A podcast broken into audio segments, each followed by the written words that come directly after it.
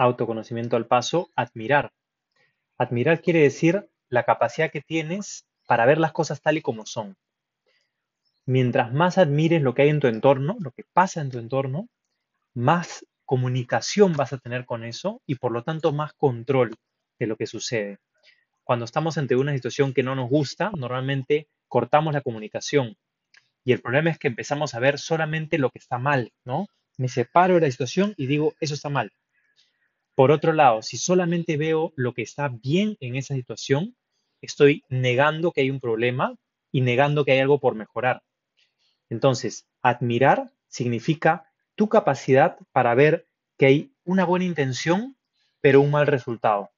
Y esta claridad de poder separar estas dos cosas te permite mayor control sobre tu estado emocional para tomar mejores decisiones.